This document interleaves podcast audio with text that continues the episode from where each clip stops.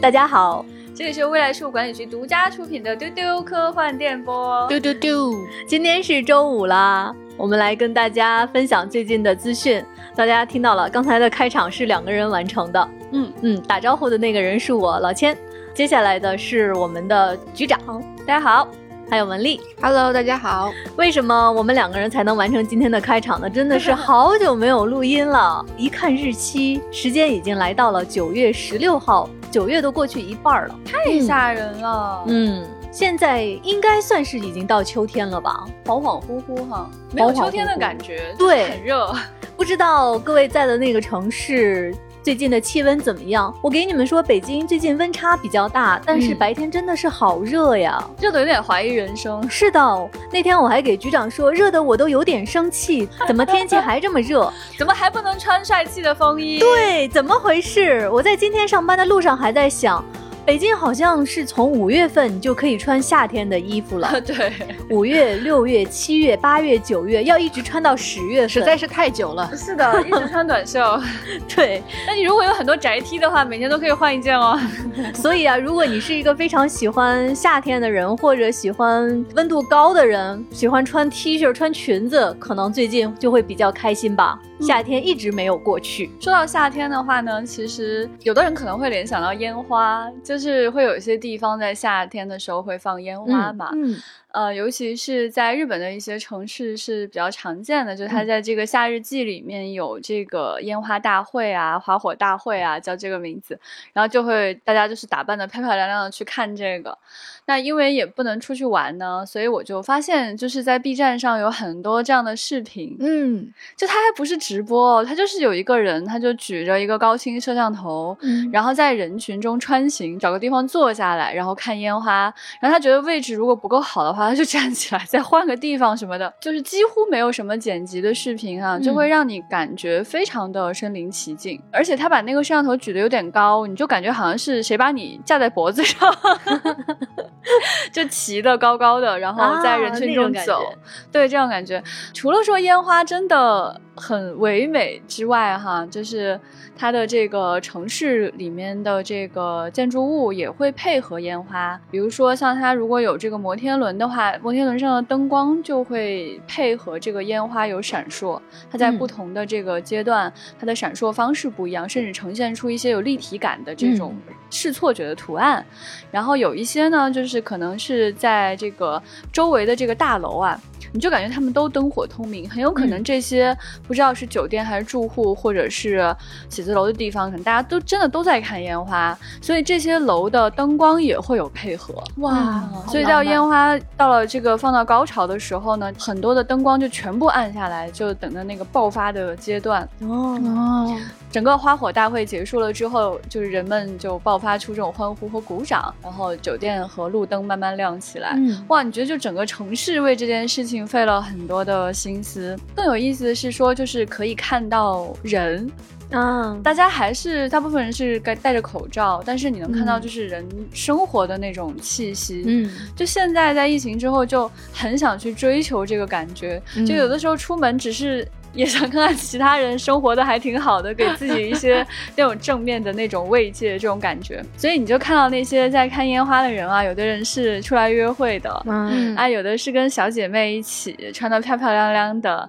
然后还有那种一家人，然后就互相给对方传一些吃的什么的，他就会把这些也收录进去。他不是故意对着人群拍的，但是因为他那个镜头非常广角，所以你就嗯能看到。B 站上面其实有好多这样的视频，还有一些就是深度剪辑的。其中有一个烟花视频就跟这个不太一样，就比如说它就是完全对着星空去拍，嗯然后你是看不到下面是什么，没有人群，也没有欢呼，什么都没有，应该是在鸭川拍的吧这个视频，哦，所以就看到说你有点不清楚那个烟花是在哪里绽放的，看久了之后就是那种恍恍惚惚，就觉得好像它是在宇宙深处绽放的。嗯哦，对，就周围非常非常暗，他把那个对比度调得很强，以至于说有些烟花比较小，你觉得它在很远的地方；有些烟花非常大，你觉得它可能是扑面而来的一种爆发，就也非常的美妙这种感受。因为是夏季的末尾秋初嘛，嗯这个时候就躺在家里的沙发上，就当做自己 躺在河边，把窗户打开，那有这种微风吹进来，就好像有一点点秋风拂面。嗯，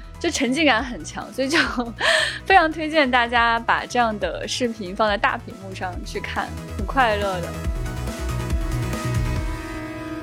局长刚才说最近看烟花的小视频，前段时间是中秋假期嘛，嗯，嗯，这周感觉特别短，是上了四天班就来到了周末。局长那天问我们说，中秋你们都干什么去了？可能就是在家看看剧、看看书。你们最近看什么了？哎，中秋节其实感觉很多时间都在睡觉，没有看什么。对，一觉醒来啊，中午了，下午了，这种感觉就是呃，只看了一个奇怪的片子，然后它评分特别特别低，但是又没有办法不看，就 你说这些已经非常好奇了，大家这是什么？它就是《雷神四》。对对对，啊我也那这个最近很有名、很火啊，很多人期待的。啊，是啊，我打开豆瓣一看，它只有五点五分。对，郭姐，说说你的感受吧。就是有一种看了两个小时的网络段子合集的感觉，是呢，就是确实也是挺好笑的，但是就是感觉好像我一直在看各种梗图的那种 吐槽的感觉。对，就是感觉很散，就是整个片子的感觉不是一个完整的故事，而是一大堆乱七八糟的东西大杂烩这样的。就给你拼到一起的。对对对对对，哎呀，说真的，其实导演是个很有意思的人，他的名字叫塔伊加维迪提，嗯，就是大家都管他叫塔导。呃，他在里面也演了个角色呢，我查了半天，他演的好像是那个石头人。对他一直演那个石头人，对，就给自己也整了一个特别奇怪的角色，而且他在那个就是欧比王的那个剧里面，他也演了一个假扮成绝地的一个人。哦，就这个人很有想法，就很好笑，是个很好笑的人。我最初接触这个人的那个作品是他拍的那个吸血鬼的那个片子。嗯，吸血鬼生活，对，吸血鬼的生活实在是太好笑了，是一种伪纪录片的感觉，去记录暗夜吸血鬼是如何像普通人一样生活的，就很挫，很傻的一种感受。所以感觉导演是一个奇才，但他在这个里面，我不知道是什么样的原因啊，就是这种影后影帝的加持，加上雷神又这么帅，加上导演又是个奇才，竟整出这样一锅乱粥，就完全不知道在干什么。就他的主线剧情实际上是，就是娜塔莉波特曼她又回来了，她以那个雷神女友的身份重新嗯出现，然后她变成了女雷神。雷神自己呢就非常的酸，他甚至不知道他该酸的是那个武器还是他的女友。就奇怪的感觉。那整个剧情呢，非常诡异的是，就是后来大家看完之后，脑子里面被一个东西洗脑了，它就是两只羊。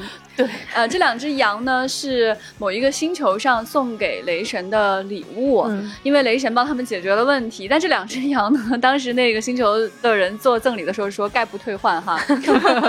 这两巨大的两只只羊就非常的巨大，就是大概有大象那么大的感觉吧。然后最恐怖的是呢，他们一直在发出尖叫，就是那种对着镜头啊。最好笑的是，这是人声配的声音，它不是羊的叫声。他们为什么会发出尖叫呢？是他们对什么事情有反应，还是要说话？是他们就是他们的叫声就是这样。感觉是性格吧，对我看了有幕后说，这个导演之所以他加两个羊进去，就是他看了一个网络恶搞视频，里面有羊的那种出现，然后他就决定加两只人声尖叫的羊在这个剧里面。就是我就觉得啊，居然从网络段子里面得到灵感来拍电影呢，真的这种手法也是很神奇。对对，你你本来觉得说可能是个神来之笔吧，但他在这个里面的出现也确实足够的突兀，就以至于他对着镜头啊完了之后，你就完全被洗脑了，就后面演什么前面演什么你都不记得了。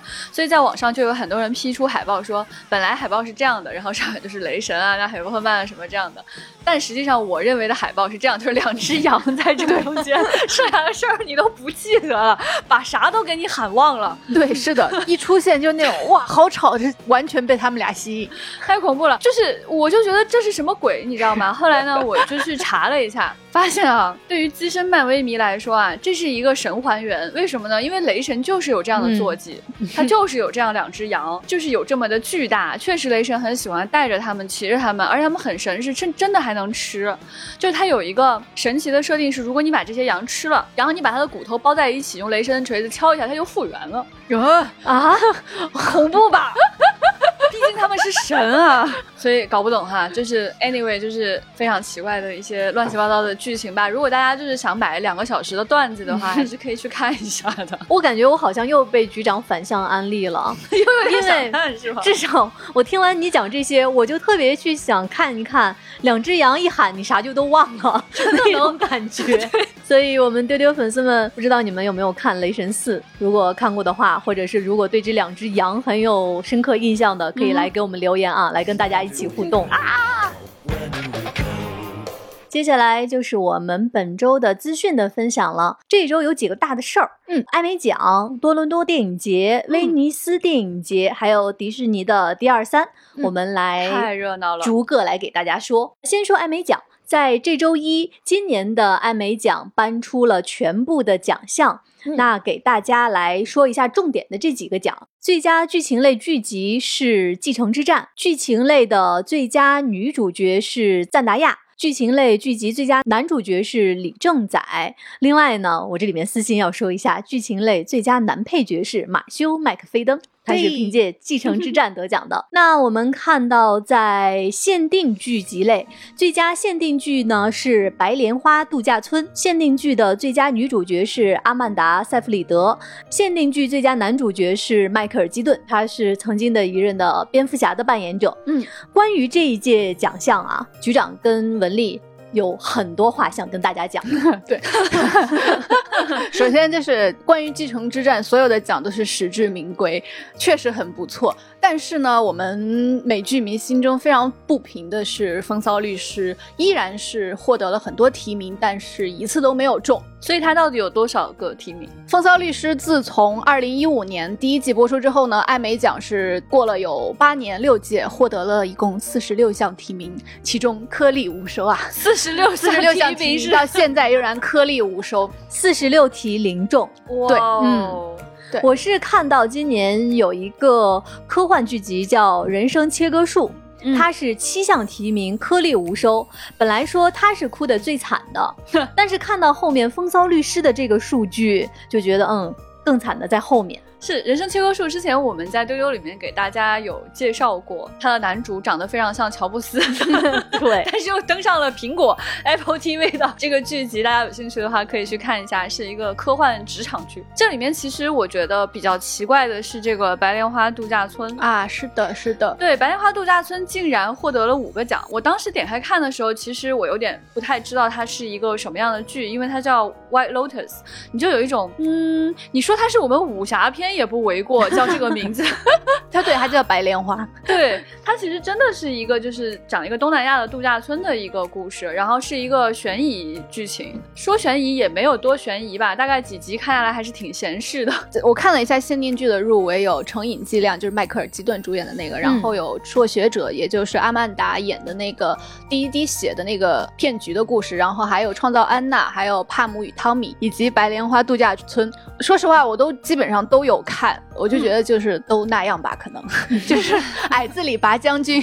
限定剧这边可能就是没有那么精彩，真正精彩的还是在主要的剧集那里。我觉得，对，就是我觉得可能真的是疫情之后，整个市场并没有彻底恢复，所以能看到说这个作品真的就是他运气太好，出现在这个时间节点里面。不过有一个就是我还没有看，但是很多人都疯狂推荐的，就是这个喜剧类的最佳剧集《足球教练》。据说是非常非常非常好看的，它甚至影响到了现在的很多的足球比赛。这个足球教练的演员他也会去参加一些现场的比赛去观摩，甚至成为当时的一个热点。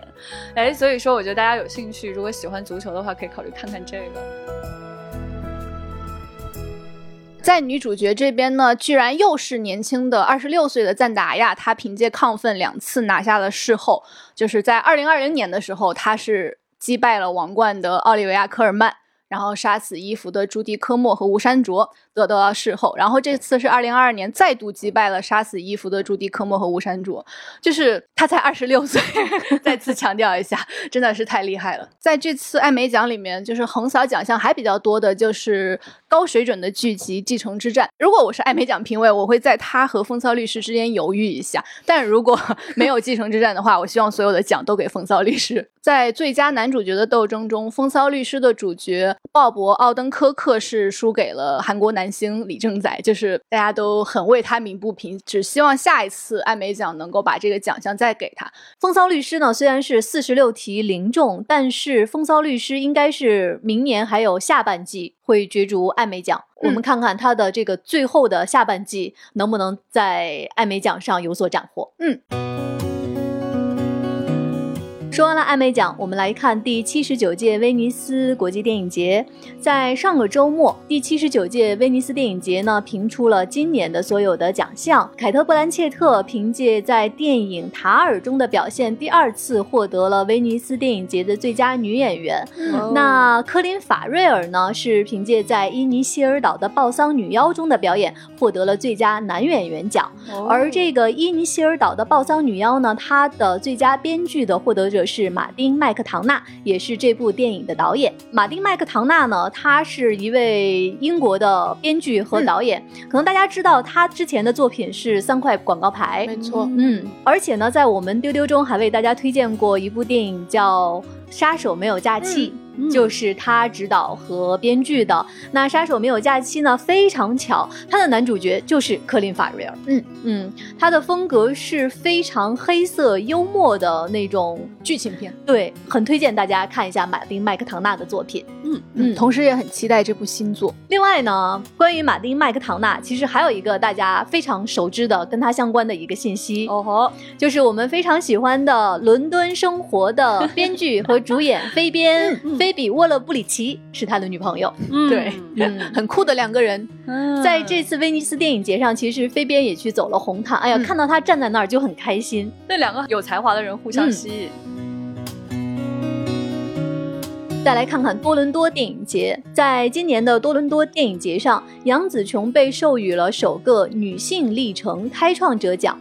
那这个奖呢，是为了表彰在电影行业中引领并在职业生涯中对女性产生积极影响的女性。嗯，多伦多电影节的 CEO 表示呢，杨紫琼定义了开创性，她的银幕作品跨越了地域、类型和年代。今年她在《瞬息全宇宙》中的表演更是展现了无限的潜能，所以多伦多电影节很自豪能够授予他这个奖项。哇哦！为什么要跟大家讲这个获奖的消息？就是因为我觉得我们的听众应该都去看了这个《瞬息全宇宙》，很多人对他的评价非常的高，所以就是在这个里面，杨紫琼她本身也是非常希望在影片当中嗯可以展现自己的潜能，可以与过去不同。可以说，就是评奖的这帮人呢，也看到了他的这个开创性。是的，而且他刚满六十岁，但是他却开六十了吗？对。哇哦这！个亚裔不会老，他刚满六十岁，但是他真的开创了很多可能性。我就是接下来希望他能够接更多莫名其妙的角色，就永远都不受限制。莫名其妙这个词用的真好。哎，你刚才说到杨紫琼六十岁，在今年的威尼斯电影节上，我很关注两个人，一个是凯特·布兰切特，嗯还有一位是蒂尔达·斯文顿。可说呢啊，嗯他也是带着他的新片《永恒的女儿》来参加今年的威尼斯电影节。那天晚上他第一次亮相，我就在我们工作群里面疯狂的发他的照片。是的，而且我还给局长开玩笑说：“这个人你怎么能看出来她是一位六十多岁的老太太呢？” 是呀，就是又帅气嗯又美，嗯有一种没有办法形容的不同于常人的一种美貌。对嗯对，尤其是你会觉得说，六十岁是不是就年纪很大了？人生应该有很多的规劝。嗯，六十岁就应该是一个什么样的老太太？就你在她身上，你你真的拿不出“老太太”这个词来形容她。她穿了一个衬衣，里面戴了一个大珠子的项链，然后穿了一条红色的长裤，边上有那个白条纹。说实话，这身衣服穿的话，就是我初中时候的校服那种感 觉。对对对，就一般人穿出来呢，就是校服在操场上跑步的感觉，但他穿出来竟然是如此的华丽有气质，就是你能想象说这个人的气质与地球人有多么的不同。所以其实像这样的女性，她的存在本身就已经给到大家很多的激励，告诉我们人生是完全可以不一样的。是的你六十岁的时候可以是任何人。六十多岁又怎么样？有更多美好的可能性在前面等着呢。刚刚开始呢，嗯，在今年的多伦多电影节上呢，很多新片亮相了。呃，有一个片子啊，大家非常关注，真的是大家非常关注，大家非常关注，不是 只有老千。是老千，你不要退却，你也非常关注。这个电影就是《利刃出鞘二》（Glass 嗯 Onion），、现在是翻译叫“抽丝剥茧很期待今年的圣诞档啊，就是嗯非常想看。来跟大呃，家说说老千为什么特别关注，”，因为介绍过很多次嘛。这个片子的主演是丹尼尔·克雷格，是，而且是因为其实《利刃出鞘一》在二零一九年上映的时候口碑非常非常高。嗯，就在上周，我们悠悠看了《利刃出鞘一》，还在群里呐喊 说这个片子太好看了。嗯是不错，对，对到现在我们办公室都还有那个利刃出鞘的那个同主题的那个杯子，大家都在用。对，是近几年非常少有的很缜密的侦探推理电影。是嗯，这一次呢，这个故事的设定是发生在希腊的一个小岛上。嗯看了很多预告片啊，它的这种感觉，我觉得是像无人生还，也非常像阳光下的罪恶。对就是群星云集，每个人都有嫌疑，然后又在一个度假嗯胜地，每个人打扮的花枝招展。对，嗯看完这个预告片的好多的评价，有人说是他，肯定是爱德华诺顿，看起来就不像好人对。，但是马上又有人说是伊桑霍克，嗯，他看起来就不像好人。对，然后又有人说肯定是蒂夫巴蒂斯塔，他那么壮，一定是他。对，还有这个片子里面还有凯特·哈德森，就是真的是明星非常非常多。嗯嗯，很期待，很期待。嗯另外呢，我是关注到这个片子，它的英文的片名《Glass Onion》就是玻璃洋葱，其实它是 Beatles 的一首歌。Beatles 一九六八年的专辑《The Beatles》里面，这首歌非常有意思哈，它其实是用这一首歌的歌词串联起了这首专辑里面的其他几首歌，就是你在他的歌词中，就是可以听到，比如说《Strawberry Fields Forever》，就是这些很著名的歌曲。嗯，呃，那这里面呢有一句歌词是 “Looking through a glass onion”，我看到了什么什么。嗯那我就在想，这个其实是暗含到这个缜密的推理的剧情里。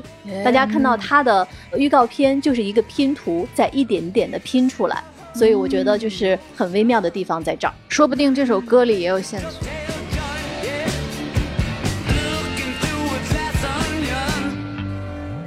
我们再来看一个新作，其实也不是新作了，是一个非常经典的剧集的第十季。哎，这个剧集就是日本剧集《孤独的美食家》，它的第十季呢将在十月七号的零点开播。今年呢也是《孤独美食家》开播的十周年。哦，哎，可以说真的是挺感人的呀。会有很多的粉丝在这十年间，就是跟随着五郎的脚步，一个一个的去吃。然后还有很多人绘制了地图，就是有宏伟的梦想，说我要把他吃过的店全部都吃一遍。所以这个剧呢，真的是我觉得在美食界可以说现在是地位极高的一个作品。尤其是我最喜欢的是它开放的胸襟。你知道很多美食节目哈，它是非常的偏颇，就他有一个口味偏好。嗯，我喜欢吃这种东西，或者我喜欢吃那种东西，我就不喜欢这一类东西。他不是，他真的不挑什么食都有，对，什么都有。一个不挑食的美食家，对，比如他就有这种中华美食，他有一集还专门去个贵州的店里跟老板 在那说贵州话，老板用贵州话介绍说这个菜叫什么名字，他在那学，就非常的可爱。对，当然有很多的川菜啊什么，就是川菜在日本是非常多的。嗯，那它还有各种各样的，就是这种西餐。那西餐里面可能就有一些法式西餐，对吧？就不太一样的这种味道。那它在这种日式小店里面也可以找到各种各样不同的风味，甚至他经常会撑着脖子看人家老板在吃什么。在这里的老的熟客在吃什么，他就撑着脖子看，然后人家就不得不给他一份儿，所以他总是能够揭开就是这个店铺里面的那种隐藏菜单。嗯那你可以想想他的哦胸襟有多么的开阔，这十年间他吃过了多少东西。尤其更了不起的是，就是这个五郎，就是演员叫松重丰。我看他吃那么香啊，我真的很难想象，就他真的是一个不喜欢吃东西的人。你们看他那么瘦，是因为他真的不喜欢吃东西，所以他身体其实也没有那么的好。哦那么他为了去给大家吃这个东西，他有的时候不得不前一天不吃饭，就他一定要在镜头前把所有的饭吃到嘴里。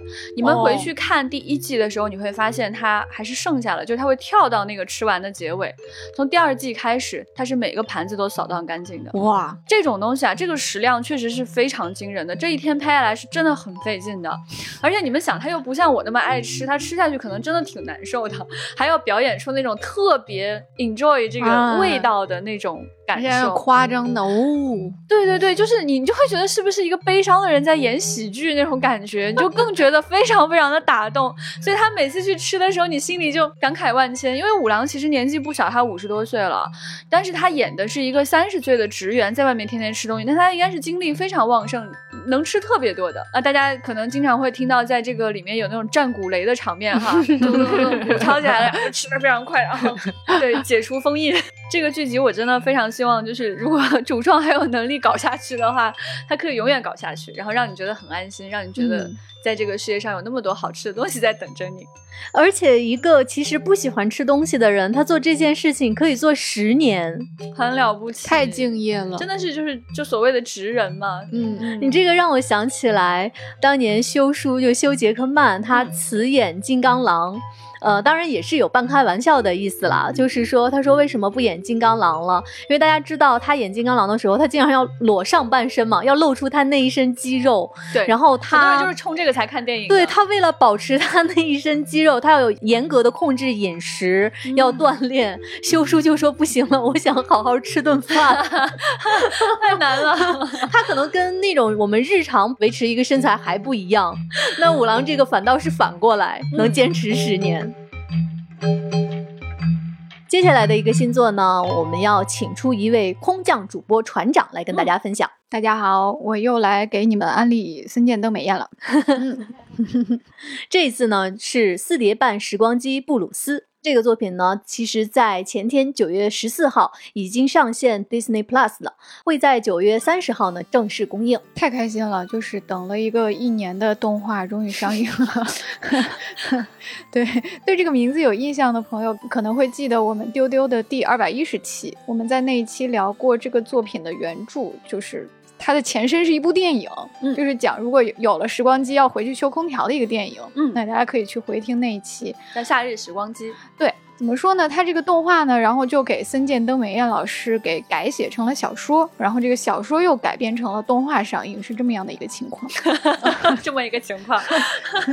就是混乱但是奇妙的一个改编的过程。我为什么特别期待呢？就是我把他的小说看了哈，非常森见老师的风格，时间旅行的部分可以说是平平无奇，甚至在现在看来就特别老套。但是呃森见登美彦一写就让它变得非常有趣，给大家整理了两个小小小的看点。你会收获哪些乐趣呢？一个就是奇妙的写法，就是各种各样有趣的修辞。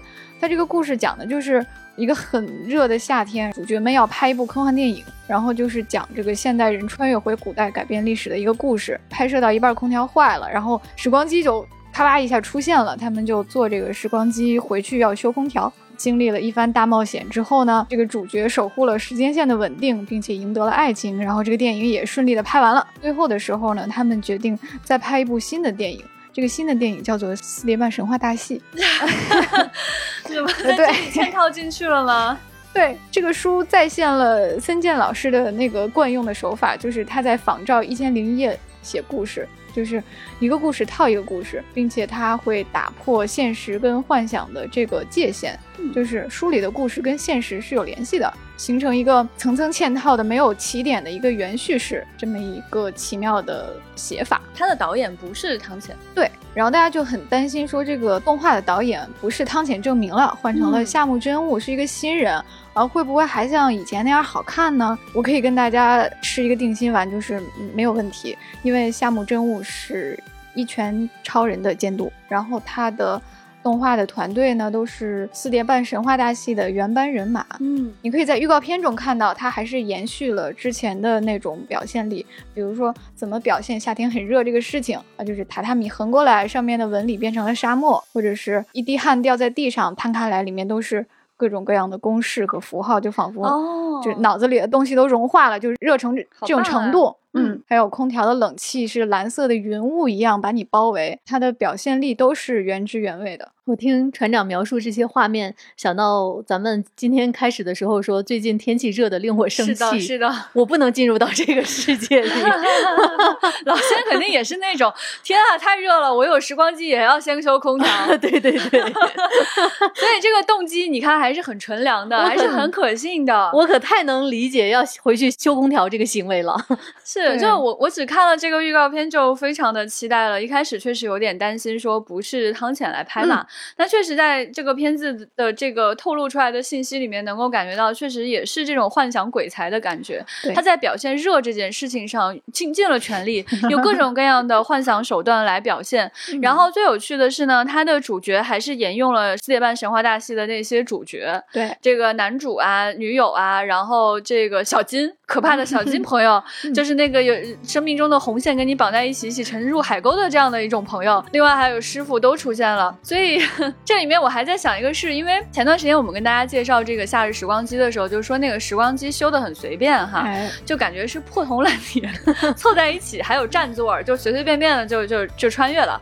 那就想说，那么在四点半这个新的这个作品当中，时光机长什么样呢？不负众望，它就是一叠，就是榻榻米的一块儿，上面有个座椅，好随便啊！就是它一定可以更随便，所以不得不钦佩这群主创啊，可以的。今天还给大家带来一个重磅消息，就是著名的游戏《塞尔达传说》的续作公开了。对对对对对，哎，大事情就是今天一定要空降跟大家讲一下。大事情大事情。嗯嗯，它的续作会在明年的五月十二号发售，它的标题叫做《王国之泪》，这就是整个塞尔达系列的第十五部主线作品，就终于在哇哦游戏玩家的千呼万唤之下，呃，终于出炉了哈。是的，是的这个呼声真的是非常非常高。对，然后呃这两天大家都跟过年一样，非常开心。它这个预告片中呢，展现了是这个主角林克会探索天空中的岛屿。嗯就是这个游戏在前作中呢，它的所在的这个地图叫做海拉鲁大陆，它这个是一个已经是一个非常庞大的开放世界了。对那么它的续作会要探索天空。哇，好期待啊！那么这一作为什么会受到玩家的欢迎呢？因为它是一个把开放这件事情做到极致的游戏。嗯，就是说你可以不去做主线，就是它的主线很简单，就是救公主，你可以不干这件事情，但是你可以在游戏里面去探索它的海量的细节，它的每一块石头翻起来下面都有新花样，嗯它的每一个任务你都有八百种方法可以去解决，所以大家就很喜欢在这个游戏里面就摘苹果呀、掏鸟蛋呀、是，是，是。做饭呀，是不是，我看有很多那种就是展示自己的烹饪的这样的朋友，对，所以呢，如果你对本作有兴趣呢，但是现在还没有去完第一部的呢，就是说留给大家的时间不是很多了哈。就是离这个续作发售还有七个月哈，但是在这个七个月中呢，你可能根本没有时间把这个大陆都走一遍。是呢，嗯是呢，是呢。所以从现在开始，可以在这片大陆上徜徉啊，嗯试试嗯摘苹果啊、烤苹果啊、做饭啊这些事情了。对，嗯，你刚刚说到摘苹果、掏鸟蛋，我想到的就是小浪花。小浪花应该很喜欢这个东西。刚才是船长带来的重磅的消息，那接下来其实是我们今天这期资讯的一个重磅消息的汇总，就是迪士尼的第二三博览会，它发布了好多好多的新片和、海量信息，和迪士尼的一些新的动作。对，我们先来看一个完全原创的新片，目前翻译叫《疯狂元素城》。求求不要这么翻译。这个翻译真的好吐血。他发布了最新的海报和剧照。那这个片子呢，它的故事我看了一下，是设定发生在火、土、水、气四种元素共存的城市里面。那男女主角呢是一对水火不容的搭档。呃，这个片子会在二零二三年在六月十六号上映。对，这个片子的名字就叫 Elemental，就是元素，但是求求不要再翻译成疯狂元素城了，也不要翻译成元素特工队哦，这样也不可以。那那可能翻译成元素总动员。天啊，就这些。对，然后这个人物角色，其实我会觉得跟《头脑特工队》和《心灵奇旅》有一点像，就是皮克斯拿手的那种各种不应该有生命的东西有了生命的那种故事。看海报，觉得还是非常非常可爱的。很除了这个名字，嗯，对。但确实这两年，我觉得嗯皮克斯的水平好像不是特别稳定。我以前啊，在我心目当中，皮克斯从来没有跌下过九分神坛。呃，这二年确实也出现过八分作品啊，甚至七分作品啊。所以我觉得就是有点期待，又有点点忐忑吧。但是我都会很期待，因为有很多动画片、很多续集，就是动画爱好者狂喜啊！就是有新的动画片的消息，给我一种回到电视儿童的时代，就是遥控器，遥控器在我的手里，我才不不管它开拍的时候是什么新闻，反正我就是遥控器不停的换，然后调到哪个台就看哪个台。但是等看完要不好看的话，就再骂也没关系。嗯，只要有很多动画片就很开心。这个也是很有道理。嗯，那接下来要说的这个片子，肯定会让郭姐特别开心。是的而且人家真的是特工队哦，对，这个叫特工队，我觉得没有问题哎。是特工队本队《头脑特工队》的第二部哎，会定档在二零二四年的夏季上映。我太激动了，真是 Inside Out 太喜欢了。他第一部是二零一五年，然后当时那个小主角 Riley 是十一岁。如果按照时间线的话，二四年上映的话，如果还是他的话，可能是他二十岁，那可能是讲爱情。所以呢，他这个很有意思。对呀、我因为第一部的结尾就是有 看遇到了一个小男孩儿，哦对他可能是讲爱情的，那喜怒哀乐的情绪只会更强烈的感觉。哦然后在这一部里面是有艾米波勒回归，就是他之前是给乐乐配音的，很合理，因为乐乐在 Riley 的脑袋里面算是算是管事儿的，他总领整个大冒险。我觉得现在他没有更多信息释出，所以我就非常的期待，抓心挠腮的想要看。好可爱，我觉得郭姐的脑内也是一个乐乐统治的世界。因为我记得当时就是《头脑特工队》还是非常非常惊艳的，就是它除了这个喜怒哀乐是拟人设置之外，它在整个的这个思维宇宙里面，它有很多的这个建筑，对很多的设定，嗯非常非常的丰富。我其实我印象很深的不是人哎，我记得它有个彩蛋，到最后就是是猫。就是那个猫啊，它突然就跳起来了，它就嗯告诉你说，就是在猫的脑内也有喜怒哀乐的猫在里面，就是他们不是像正常人类那样去操控那些按钮，而是瞎摁，这是个球球拨一下，那个东西随便摸一下，所以表现出来的那个猫的喜怒哀乐，它的那种惊吓都是没有道理的，你也不会明白的。这《头脑特工队》里面还有一些其他的设置嘛，就是有一些其他的人物，其中有一个我仍然对皮克斯不能原谅的是。除了草莓熊之外，这件事就是我 top two 不能原谅，就是冰棒。嗯，对，这个消失了的冰棒，在我心里一直是一个很沉重的痛啊！我这一次就想知道到底要怎样。哇，那段实在是太催泪了。是的，是很催泪，但是我非常喜欢这个设计。当然，我就是会哭崩了，还是会再去看它。嗯，你们还是很宽容的人，我不能原谅他。因为我们都很喜欢《头脑特工队》这个片子，我们找机会可以为大家单独聊一期哎《头脑特工队》。嗯嗯。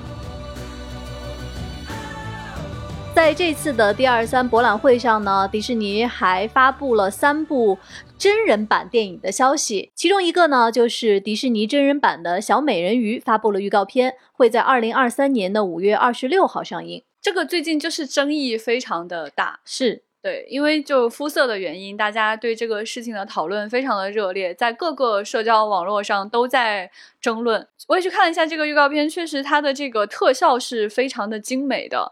直到最后出现小美人鱼的脸的时候，就看到很多的弹幕划过屏幕，大家都在表达自己的不满。所以这些年就是迪士尼的这个 casting 方面，就是惹的这个争议还是挺不少的。嗯，等下还有一个要说 另外一部真人版电影呢，就是迪士尼经典动画《小飞侠》的翻拍版真人版《小飞侠与温迪》发布了海报。那这个片子是改编自1953年《小飞侠》的动画电影。之前呢有确认了两位主演亚历山大·莫洛尼会饰演彼得潘，《生化危机》女主角米拉·乔沃维奇的女儿埃尔·安德森呢会在这个片子里面饰演温迪。另外，裘德洛据传还在协商啊，他可能会饰演虎克船长。哦一代美男子居然沦落到要演虎克船长的地步。哎，但是你有没有发现迪士尼这些年很喜欢就 找这种很好看的人去演反派，嗯然后他就可以去卖反派的玩具。你们忘了吗？你们忘了后妈是谁吗？那说到这里，接下来的那个争议就来了。另外一位后妈，嗯，就是真人电影《白雪公主》官宣了 logo，而且放出了公主和后妈的同框照片。哼，接下来的时间我们交给局长。是这样的，继他们找这个布兰切特演灰姑娘的后妈之后，哈，他找了我最喜欢的盖尔加朵来饰演白雪公主中的邪恶皇后。当时我就想，你找任何人来演白雪公主，最后可能结果都不会很好。那虽然说现在的白雪公主也是挺可爱的吧，但他俩站在一起呢。压力就来到了魔镜这边，就看到网上有很多人劝魔镜没有压力哈，想说什么说什么，没事儿。所以你看，在白雪公主这个故事出现了之后，这么多年转折来到了这里啊！对我倒是拭目以待，看看这个魔镜是打算怎么睁眼说瞎话。除了这三部真人版电影呢，迪士尼还有一个前传电影的消息。迪士尼将打造《狮子王》的前传木法沙，也就是辛巴的爸爸。嗯，道疤的大哥，这个前传电影呢，会讲述这位老狮王的故事，并且呢，会有年轻的丁满、鹏鹏和拉菲奇。拉菲奇是谁？拉菲奇就是那只山魈巫师，就是他把辛巴举起来的那个。对，大家现在脑脑内已经有音乐了，有音乐，还 有有画面要举起来，要辛巴。对 我看到这个信息，我就想啊，果然是又要拍了。但是我觉得木法沙的生活应该蛮无聊的，他就是那种很正统的成长为国王的感觉。对但是我很困惑的是啊，鹏鹏丁满年纪居然这么大吗？我以为他们俩只比辛巴大一点，没想到是比辛巴大了一倍。没想到是叔叔。对，没想到是叔叔。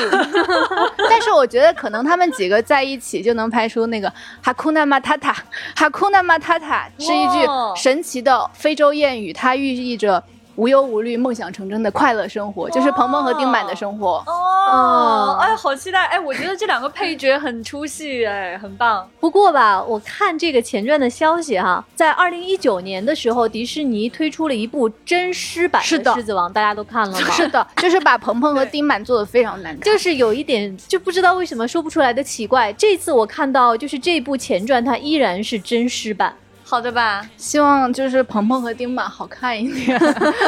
啊，我觉得鹏鹏和丁满就是可以出剧集吧？他们有没有衍生剧？他们有，我小时候就看的鹏鹏丁满动画片。啊，就早就有衍生剧了吗。没有《鹏鹏丁满历险记》就是一部非常好看的，就是狮子王画风的那个动画片。哦他们每天就在非洲大草原上喊哈库纳马塔塔，你看郭姐，电视机儿童。电视剧儿童很棒，很棒，很棒。对，这个不错，我有被安利到，有点想看这个。那这部真狮版的《狮子王前传》会在二零二四年上映。接下来的三个作品都是围绕着星战相关的。首先是《曼达洛人》，《曼达洛人》的第三季放出了预告片，这个片子会在明年二月开播。哎呀，这个就是跟那个什么，就是塞尔达一样，他就是那种千呼万唤始出来的感觉。而且我觉得大家已经不太记得他爸是在干什对么了。对 对对，预告出来之后，大家截了那个鼓鼓的九宫格动图在那里看。就是反复看那个 宝宝到底有多可爱，宝宝到底有多可爱，他爸怎样我们就不在乎，他就是个配角啊。这个就是那种，我觉得他就有点像什么，有点像那种川菜里面他的那个配菜荣升为主菜的感觉。呃，没有什么事儿可以比尤达宝宝重要了，而且呢。就是之前也跟大家讲过，像波巴菲特之书啊什么的，嗯前面演什么已经没有人在意了，就是尤达宝宝出现的那两集，感觉才是啊重要的剧情。有很多人是为了尤达宝宝才去看了波巴菲特之书的，所以呢，如果大家觉得就是第二季和第三季有点接不上的话，你就去看波巴菲特之书的后边那两集，你就知道宝宝哎身上穿的衣服是哪儿来的呀？他跟爸爸怎么是重聚的呀？哎，这么一个 剧情，宝宝的衣服从哪里来？好育儿的题材。是的，是的。特别圆，很可爱。就是爸爸做了一件 T 恤，然后到学校去送给宝宝，因为宝宝在上学，只能远远的、远远的看着，然后请老师把这件 T 恤转交给他。好像在听旺仔牛奶的广告。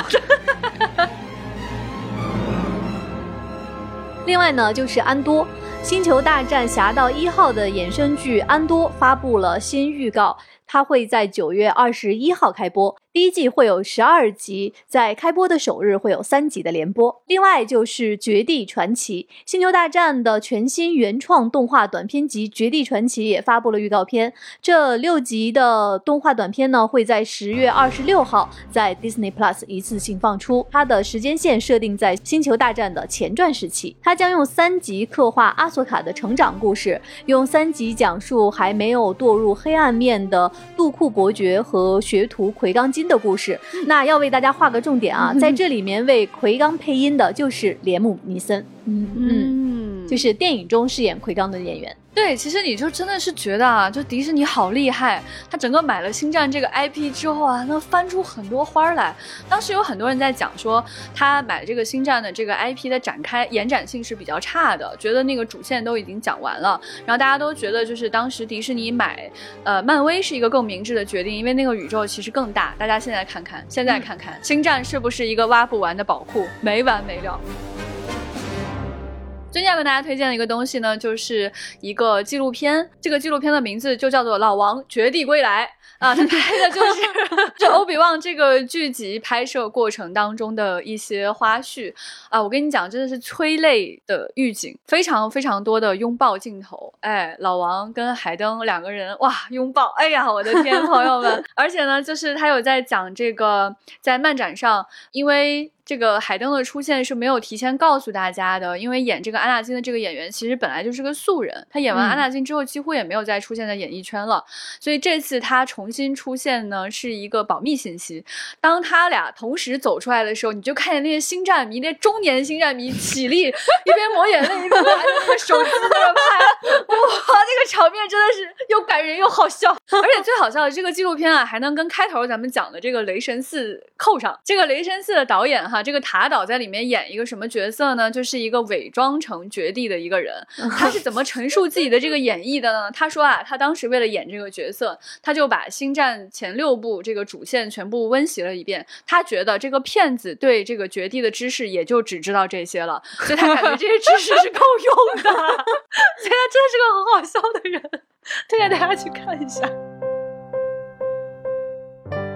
在今年的第二三大会上，迪士尼发布了纪录片《米奇一只老鼠的故事》的预告。这个纪录片呢，讲述的是米奇从诞生到成为流行文化标志这近百年的历史的故事。会在十一月十八号米奇生日当天上线 Disney Plus 啊，给米老板祝寿。这部纪录片看了一下预告啊，讲的就是米老板如何让人们喜爱他，如何扩张自己的资产。有一。这台词是米老鼠是我们共有的记忆，我立刻想到之前有看过一个的无用的知识，就是连鲁迅啊，他都在日记里写今天去电影院看了米老鼠。天哪，你这个知识真的，你是真的吗？是真的，真的是鲁迅是真的，是真的。鲁迅也看米老鼠，鲁迅真是爱好很广泛啊。哎，我跟你讲，我觉得鲁迅他要活到今天，他就是跟我们一起看这种欧比王衍生剧什么的。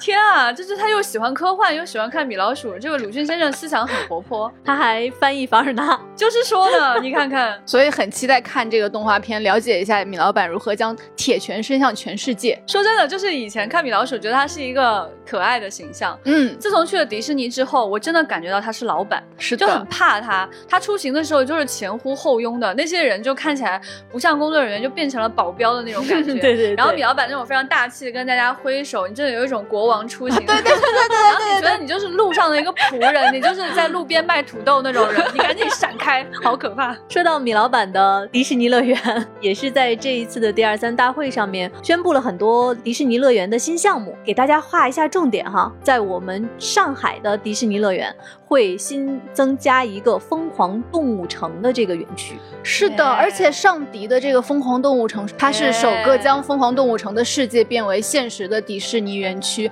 而且啊，官方的宣传语真是太好了，就是看完之后，我觉得我已经走进去了。它讲的是。就是这里有根据各类哺乳动物特征及其生活习性的建筑外墙，有动物城的交通运输管理局运营的为各种大小的动物们量身定制的不同车门的列车，而且还有一个重磅啊，就是《疯狂动物城》的主要角色出了机械动画人偶。然后官方是这么说的：揭秘了疯狂动物城警察调度员，也就是朱迪最好的朋友之一鲍警官的近况。哦报警官会在园区里面迎接大家，跟大家打招呼。哦，嗯所以他的工作有变动，是这个意思吗？感觉 不是门门口那个传达室那个桌那儿的感觉了。啊，有意思，有意思。那我要带着甜甜圈去见他。好可爱呀，好可爱！我之前去迪士尼的时候，就看到他那个正在修这个疯狂动物城的这个区域，然后他在外面做了一个假墙，把它围起来，嗯然后上面就有不同哺乳类动物的这个大小的门。嗯 然后我就可以跟我的玩偶一起合影，高高兴兴上班去那样的照片，非常非常期待。关于上海迪士尼，还有一个喜讯要跟大家分享。喜讯 就是我们的琳娜贝尔，她到处出差，已经去香港迪士尼上班了。然后呢，她还亲自去了第二三博览会的现场。亲自哈，对她拿着她的嗯放大镜，和她同台的呢是迪士尼乐园董事长。哦然后董事长宣布说，达菲和朋友们的定格动画剧集会上线迪士尼家，哦等于琳娜贝尔他们有作品了。哦，对这个定格动画，我跟局长很熟悉，因为原来就是上新品的时候他卖货的广告，也就是这个定格动画卖货广告，它成为了动画剧集，哇，完全都是因为琳娜贝尔在上海迪士尼的那个出道和她的努力营业，然后把达菲家族的人气推到了新的高峰，真是好感动，好出息。然后在前段时间呢，其他迪士尼的朋友，比如说港迪和东京迪士尼的朋友，终于可以购买到琳娜贝尔了。哎，是的，恭喜他们！上迪的这个琳娜贝尔已经上了量了，大家都是可以买得到了。虽然可能还没有到人手一只的水平啊，但已经不是像过去那种就完全抢不到的状态。我们刚才说到曼达洛人和尤达宝宝，那在这一次迪士尼宣布的多个主题乐园的新项目里啊，我们看到在美国加州阿纳罕的星球大战主题乐园会增加曼达洛人和尤达宝宝的角色。哇真的，那个宣传照就是曼达洛人的盔甲锃亮，然后他带着鼓鼓。天哪这是真的吗？好想去看看啊！我的天啊，太过分了！什么时候能到上迪也给我们看看？哦，上迪上迪没有，有星战园区，星战园区已经关了。哇，所以在那个加州迪士尼乐园，就是因为那个星战园区特别新、特别大。看看这差距，说没有就是没有，什么都没有。尤其是更惨的是那种曾经拥有过，后来又没了，这才是最惨的感觉。我们今天资讯的分享就到这里了，在节目的最后给大家留一个互动话题啊、今天跟大家说了好多新片要上映或者上线的消息，想问问大家，在接下来一直到年底，你有哪部作品是非常非常期待想看到的呢？欢迎大家加我们接待员的微信 f a a 零五零四，进丢丢的粉丝群参与接龙讨论，嗯也欢迎大家在任何你可以听到丢丢的平台的评论区给我们留言，你的每一条留言我们都会看的。那我们今天的节目就是这样，我们下周再见，拜拜。拜拜。